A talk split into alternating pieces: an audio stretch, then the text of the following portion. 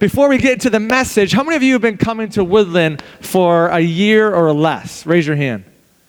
A year or less? Okay, for a, oh, yeah, all right, awesome. Proud of you. How about from two to five years? Or, all right, and then, then more than five. Wow, really good mix. And what's the awesome stability? I appreciate your faithfulness.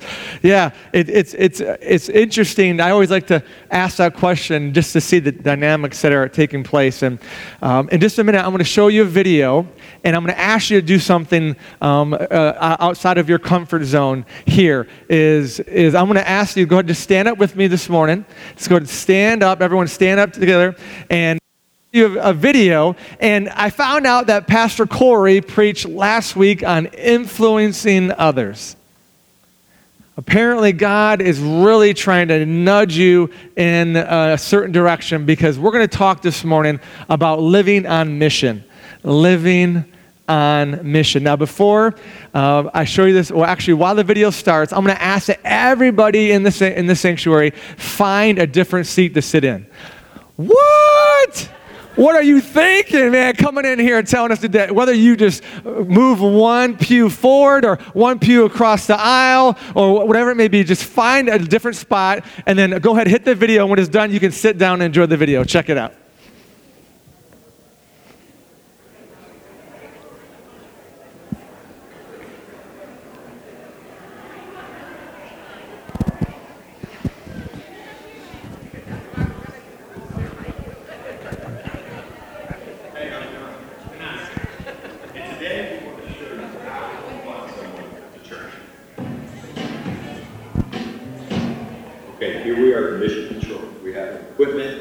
Cameras over there and over there. And these are going to be real people Chachi's talking to, right? Yeah, real neighbors want to invite to church. All right, here we go.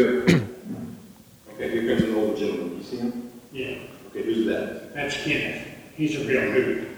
Okay, this is a great opportunity for you to highlight how your church is primarily under 40 and how you lack the experience and wisdom that can come from someone older and wiser. Okay? Yeah. Okay, we do a sound check.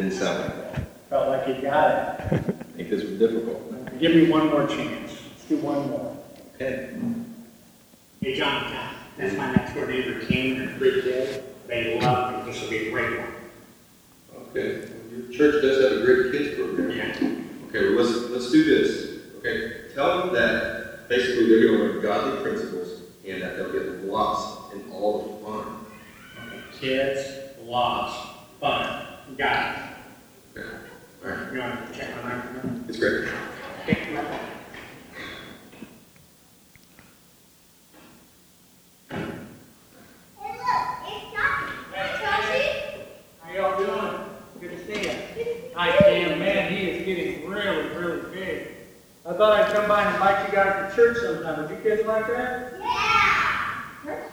Yeah, you should come to church with me sometime if you ever want to see your kids again.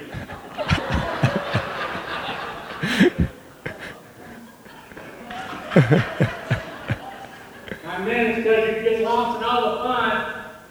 Good, good All right. Now, how many of you sat in a different seat? Raise your hand. All right, so I heard I tried. I don't know who that was, but yeah. Yeah. Yeah. You know, a lot of times, you know, we get set in our comfortable rhythms of life and we don't like to step out of our comfort zones, which is why one of the biggest challenges when it comes to being a Christ follower is sharing our faith. If you were honest this morning, how many of you would say, I struggle on a consistent basis sharing my faith with others outside of this building? Raise your hand. Yeah, all right, yeah, yeah, quite a few, quite a few. Yeah, it could be it could be a challenge because you're thinking, you know, what what words do I say? Or I don't want to embarrass myself. I don't want to embarrass God or I don't want to come across, you know, judgmental. I, I don't want to do it wrong. There's all these challenges. I remember when I was 17 years old, around there, I was working at Thunderbolt Lanes in Allen Park, 94 lanes, and there I was just, you know, trying to share my faith and talk to people. And, and eventually my boss came to me and said, Jeremy, according to your beliefs, would I go to hell? Woo! What would you say? That's a tough question. And, and, and I was like, I was very scared. Should I tell you what I said? Wait to the end of the message. Yeah. So, as challenging as it may be to share our faith, what can we do? And what should we do? Because we're going to discover that God's called all of us to live on mission. So if you have your Bibles, I want you to turn with me to Mark chapter 1. Now, Mark is the second gospel in the New Testament. There's an Old Testament and there's a New Testament. And Mark is the second gospel in the New Testament. We're going to look at this morning that the hope of America is not the Republican Party and it's not the Democratic Party. The hope of America is the people of God literally leaving the gathering places, the church, and being the church as they go be the hands and feet of Jesus in their daily lives. And we're going we're gonna see how this all plays out. And here's another thing we're going to learn this morning is that the same diversity that exists in the body of Christ, you know, male, female, all different, you know, ages and nationalities all over this world, as diverse as the church is, is the same diversity that God gives for us to live on mission. There's not a cookie cutter way for us to do that. And actually, I had a slogan um, something that I do when I preach is I have a slogan, I'll have you repeat it in a second. And it's kind of like the, the thread throughout the entire message that, that's the main theme. But I literally changed it during between the first service and the second service. So you're getting a different slogan than the first service. And so if you can repeat this slogan with me this morning, if you can say, Life is a missions trip. Yeah, life is a missions trip. Has anybody in here been on a missions trip overseas or anywhere else? A few, a few people? Yeah. When people go on missions trips, they do things that they don't normally do in their everyday lives. But I want to ask the question why? Why do we go on missions trips and then come home to our lives? What if life is a missions trip? Now, Mark chapter 1 is a powerful portion of scripture because if you read the Gospel of Mark, it's very action packed. He's like giving you the highlight reels. He's like, bam, bam, Jesus did this and this and this. Being a typical guy, right? Not a whole lot of details. However, in the first chapter of Mark, it's the only place where he slows down and writes in hours. He, he, literally, Mark chapter 1 focuses on the first 36 hours of Jesus' ministry and life. And so here's the thing is if Mark really hones in and zooms in into hours, then I think it's imperative that we look at what is taking place in Mark chapter 1. And in Mark chapter 1, verse 16, you'll read this with me. It says, One day as Jesus was walking along the shore of the Sea of Galilee, he saw Simon and his brother Andrew throwing a net into the water, for they were, they were fish, they fish for a living. Then Jesus called out to them and he said, Come, follow me, and I will show you how to fish for people. Other translations say, I'll show you how to be a fishers of men. And, and this may sound like Jesus is just kind of walking along the shore, just kind of casually out enjoying his, you know, Jesus, how many of Jesus are like long walks on the beach, and he's just going along and he just spontaneously comes across, you know, these two and he calls them, but that's not what was happening because he wasn't there by accident. He, there was a call for discipleship because it was a call for these two to break ties from where they were and to follow a new path. That's a disciple. A disciple follows their master. They break complete ties with their former allegiance, and they now have a new, uh, a new rabbi or a new master. And so, those of you who are taking notes, point number one in this passage of Scripture is this Jesus calls us to be his disciple. He calls us to be his disciple. And this is so Im- imperative that we get this part before we talk about mission. Because the reality is, if Jesus doesn't truly become our Lord, then we're probably not going to follow him on mission. Jesus wants us to surrender completely. So, where he has our hearts and we're willing to step out of our comfort zone. Because if we don't, we end up doing things half heartedly. Now, if you have children, how many of you ever asked your child to do something and they did it, but they did it with an attitude? Uh huh. Yeah. First service, no one, like, oh, hardly anybody raised their hand. I'm like, oh, it's just my kids. Wonderful. This is great. Yeah. Yeah. What happens when they do it with an attitude? Something always goes wrong when they start doing something with an attitude. They start, they're complaining or their, their mind isn't focused. They get hurt. They break something. Nothing works out right when we do it half hearted. A few months ago, I was driving back from Grand Rapids during the polar vortex. It was insane. Grand Rapids got blast, blasted worse than downriver. And I'm in the car, and lo and behold, my tire pressure light comes on. Ding! And I thought, oh man. I mean, I'm kind of skinny and I'm freezing all the time. I'm kind of cold right now. I was joking with Pastor Corey. I wanted to kind of change shirts with him in between services because he had long sleeve on. And, and, and so I'm like, man, I don't want to stop, but I stop because I'm, I see accidents happening and people on the side of the road. I'm like, I don't want to be one of those people. So I pulled off to the gas station and I pulled in and, and, and I, am I'm you know, doing this, this tire, this tire, and that, the front passenger tire. And I go to do the rear passenger tire and the thing, it won't reach. I'm like, come on, you know, and I'm counting down, and you got the, the, the, timer going on and how much air you get. I'm like, do I really want to spend another dollar on air and back up the car and then bring it back just to get that one tire? And I thought, well, I'm, I'm freezing. I'm like, I probably fixed it anyways. And so I jumped in the car, turned on the ignition, and sure enough, ding, the tire pressure light was still on. So I'm like, what do I do? Do I, do I go back out in the cold? I'm like, ah, forget it. So I drive home, and I got home, and a few days later, one, that one tire that wasn't, you know, uh, I didn't reach, I filled it up, and guess what? The tire pressure light went off.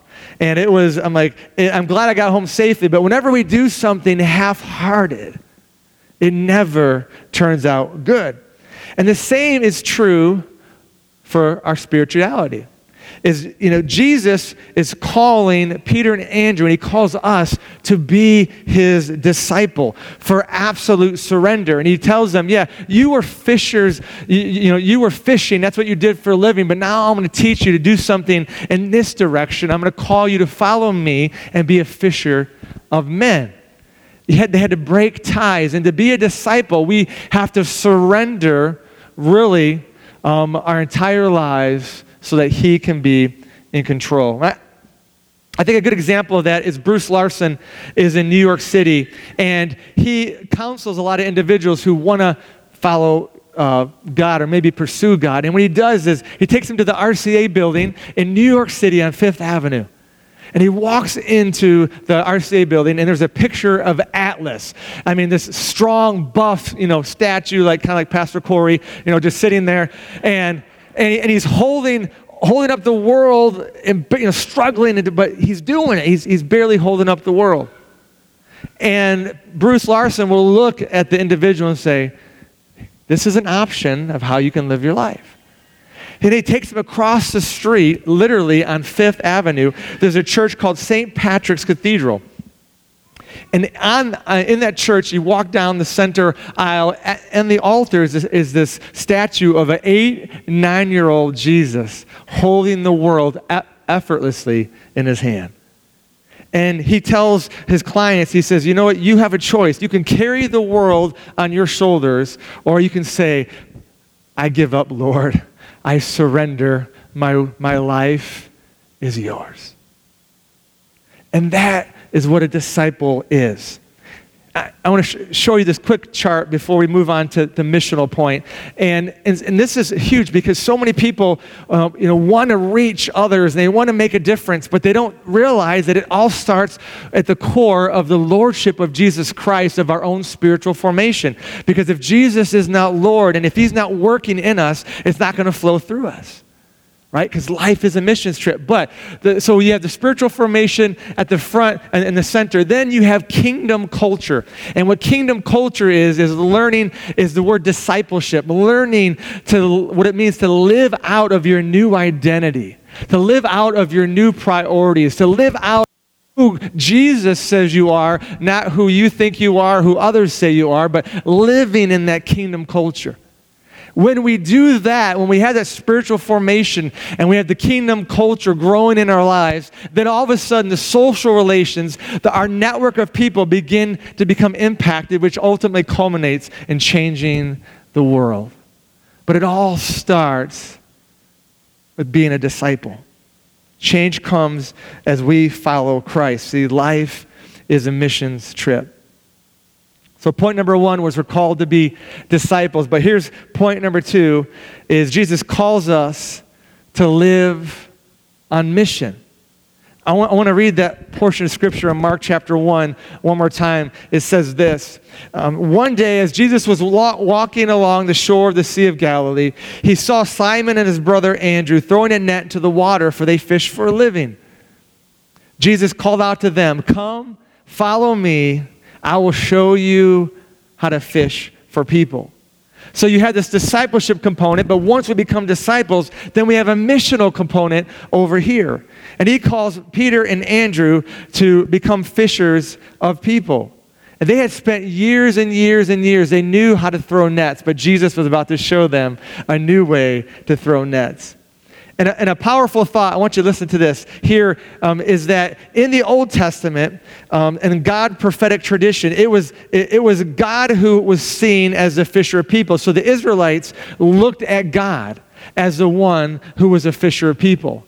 And then we see Jesus in the incarnation. He comes and he dwells among us. And then we see Jesus now commissioning his followers to be fishers of people, to join him on this redemptive, redemptive plan of restoring God's children back to the Father. But yet we all raised our hand, or not we're all, but Lot raised our hand a few minutes ago saying, Man, I struggle with sharing my faith. It's a real issue.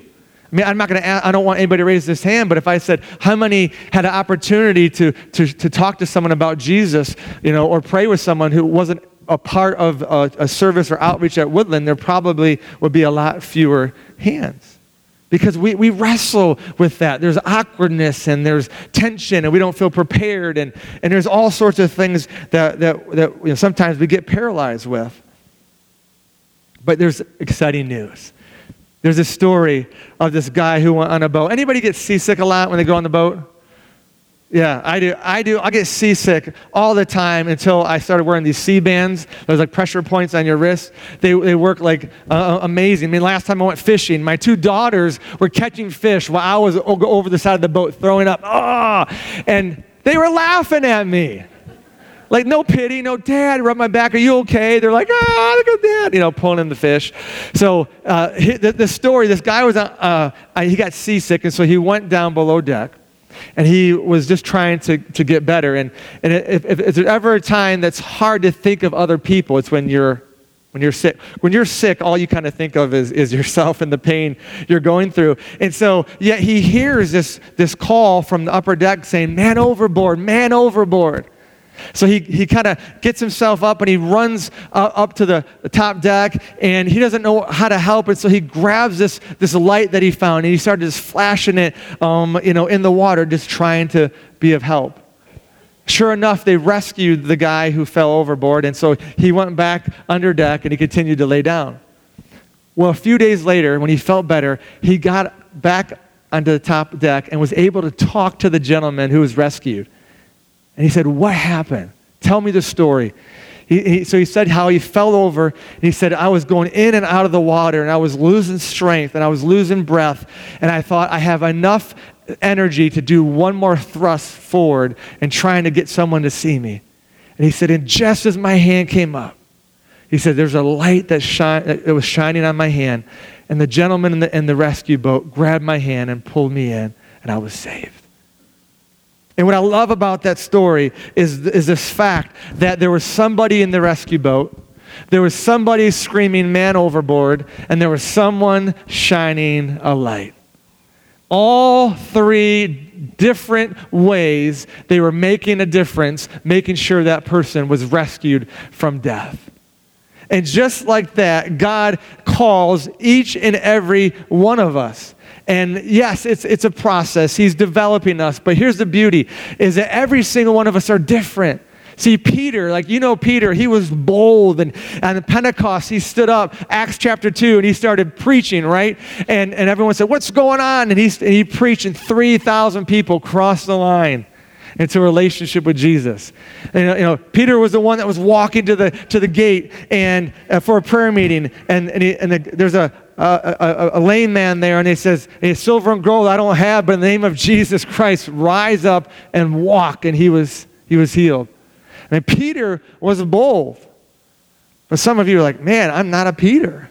Like, I can't do that. Like, if I, if I stood on the stage, I would stutter, or I would, I would lock up, or whenever I get an opportunity to, to talk to a small group of people, I panic, I get all nervous, and I can't put my thoughts together.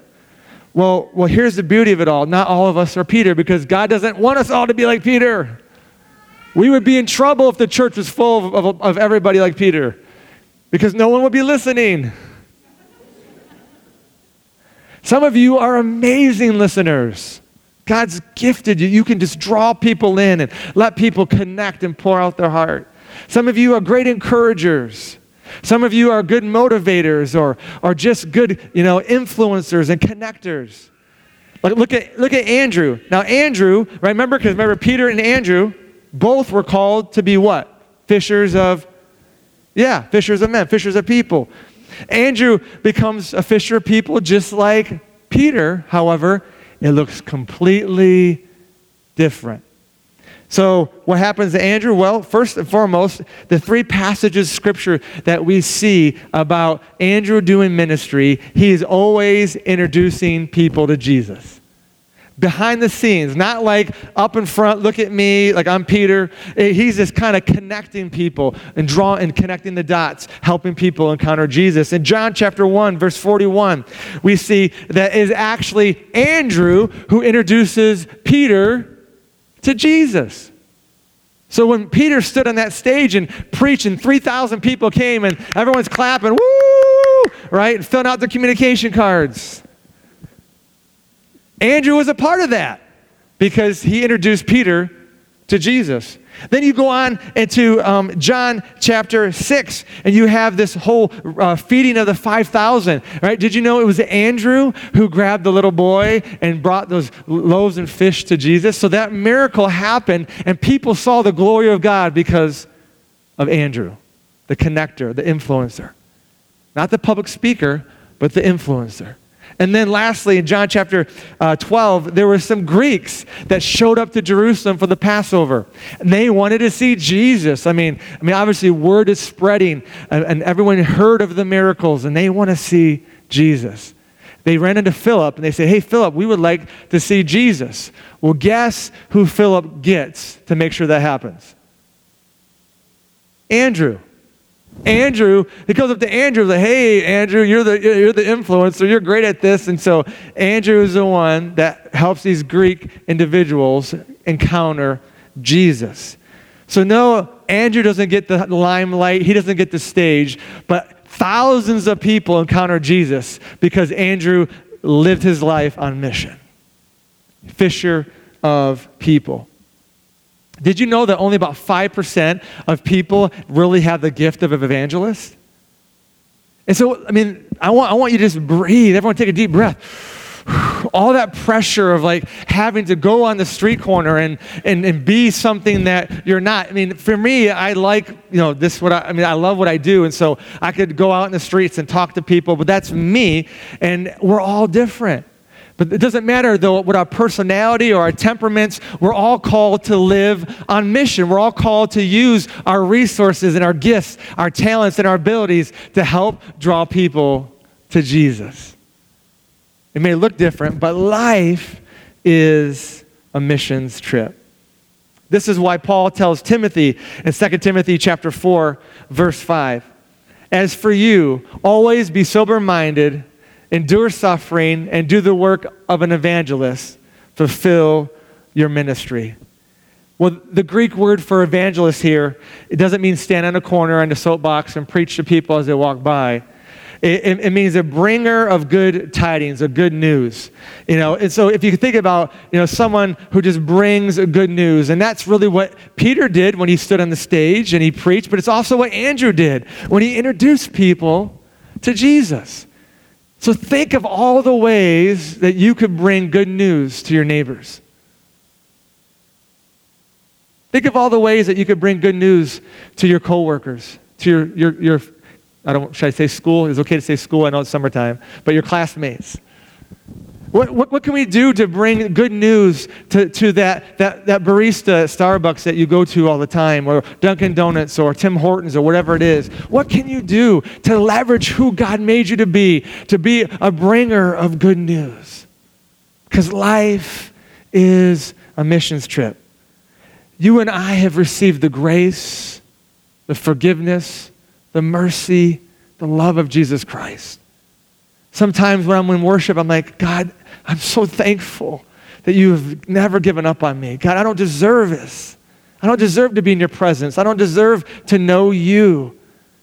Why wouldn't we want other people to experience that?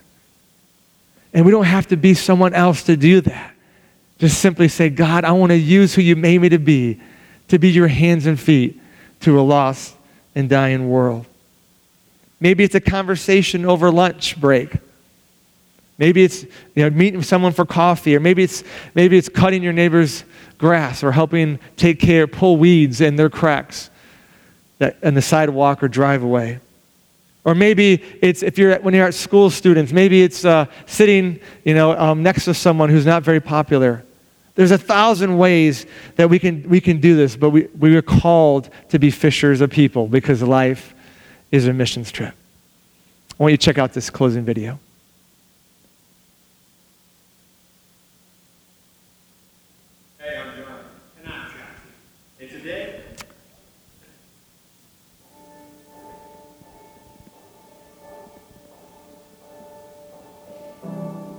One morning I walked into a church, but it wasn't on a Sunday.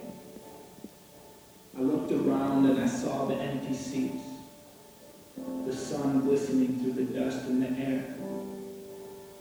At first I was distraught at the sight of the empty chairs. But then I was filled with joy. I realized that the people who were once in those chairs were now outside of the building, working at their jobs, serving in their communities, laughing with their co-workers and growing with their families. They have the opportunity to be the church, not just sit in it. When can we be like them? When will we see the opportunity given to us to be the hands and feet of Jesus, bringing hope into the world. Stained glass can't pray for the sick. These walls can't preach the gospel, but you can. The building you're sitting in is just a building.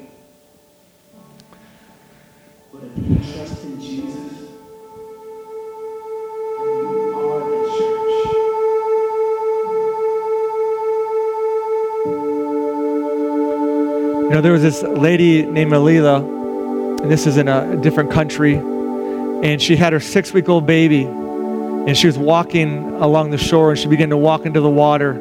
And she walked all the way till she got about waist deep. And she began to cry and sob and cry and sob. And finally, she just thrust the baby into the water into his death.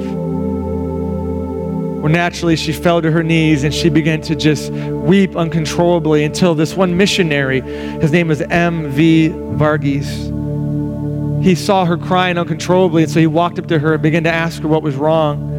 And she said, You know, the problems in my life are so great and my sins are so many that I offered the best that I have to the goddess of the Ganges and I gave my firstborn son. And the missionary's heart just was so broken and, and began to just share the gospel of Jesus Christ and the good news that Jesus Christ paid the price for the forgiveness of our sins. And after he got done sharing, she looked up at him and said, You know, I never heard that before. And then she said, Why couldn't you have come 30 minutes ago? Because if you would, my son would still be alive. And I wonder how many people are going through so much just heaviness and just spiritual darkness and no, no hope and we're walking around them all the time with the light of Jesus Christ inside of us. And they're, they're going, Will somebody just show me the way? And God's going, I've already empowered you through the Holy Spirit to go. Right? The Great Commission make disciples of all nations. Go, go. And my, my dream and my vision is that God would raise up a church that, yes, churches and like Wyandotte Family and Woodland will still do outreaches and we'll still, still do VBSs and, and different things. But my dream is beyond that is that, that we don't just draw people to here, but we go out into Kroger and Walmart, our next door neighbors, and we go to those that are hurting, that are broken, and we go and we live our lives, not trying to be someone that we're not, but we go saying, Jesus, open my eyes to see what you see, open my ears to hear you here. God, I give you my hands, I give you my feet. I'm an available vessel. Whatever you have in store for me today, I'm game because I'm your disciple. If that happens, there's no limitation to what God can do here at Woodland. And not because they organized it from here, but because people will be getting discipled and reached out there, and they'll have an amazing home church to come to here. You can do it because life is a missions trip. And God has given us a certain window in this generation to make a difference for His glory and for His honor. Imagine living life as an adventure. It becomes an adventure when you say, God, what are you going to do today? I'm listening. My eyes are open. God, use me today. Life is a missions trip. You can bow your heads and close your eyes as we wrap up this gathering this morning. And I always like to ask a couple questions as I close my messages. And the first is this is if you have never crossed the line into a relationship with Jesus, I want to give you an opportunity to do that. He loves you. And whether it would be for the first time or maybe you had kind of just kind of slowly walked your own path and you're like, man, this morning I'm ready to come home. I'm ready to come home to my Savior. If that's you, pray with me in your heart. And the God who knows all hearts will respond to you right where you're at. Jesus, I thank you that you love me. Thank you that you care about me. Thank you that you came and pursued me. And even though, like the prodigal, I've tried to go my own way, Lord, I realize that you alone are God, that I am not. And so I surrender control of my life to you. I cross the line of faith this morning, God, and I place it in you alone. In Jesus' name. And with heads bowed and eyes still closed, if you did pray that prayer, I want to encourage you, mark that on your communication card and take that to the crossings and, and they would love to follow up with you and just encourage you and, and challenge you. But if you were here with eyes still closed, if you said, Jeremy, if, uh, I'm going to be honest with you this morning, as I, I live most of my life without sharing my faith or not even thinking about it. And I want to fully be a disciple in this area. I want Jesus to have lordship of my life in this area. God has given me friends and coworkers and neighbors that need Jesus, and I just want to make myself available for whatever God wants to do. If that's you, just raise your hand with no one looking around. Is anybody here? Yeah, yeah, yeah. Very cool. Father God, you see the hands that are up. And Lord, I thank you that you haven't made us all cookie cutter, that you haven't made us all Peters or all Andrews or all Phillips, God, that we're all different. But here's the beauty of it all God, all of us are called to be on mission. So, Lord, I pray that you would stir our hearts and break our hearts for our neighbors and our coworkers, our friends, and our relational circles, God. And I pray that you will give us opportunity to be your hands and feet, Lord, as through your Holy Spirit, God, bring even, God, even today, the rest of this day, or and tomorrow, Lord, I pray that something would happen, that we would remember this message, and we would know, God, that we are living on mission, because life is a missions trip. God, we love you. We thank you for your amazing faithfulness to us. In Jesus' name. Everybody said, Amen. Amen. So here's my challenge for you for the next seven days. Seven days. That's it.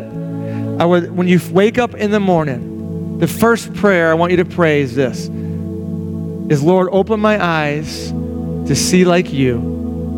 And may I be an answer to someone's prayer today. That's it. Simple prayer. Lord, Lord, open my eyes to see like you. And may I be an answer to someone's prayer today.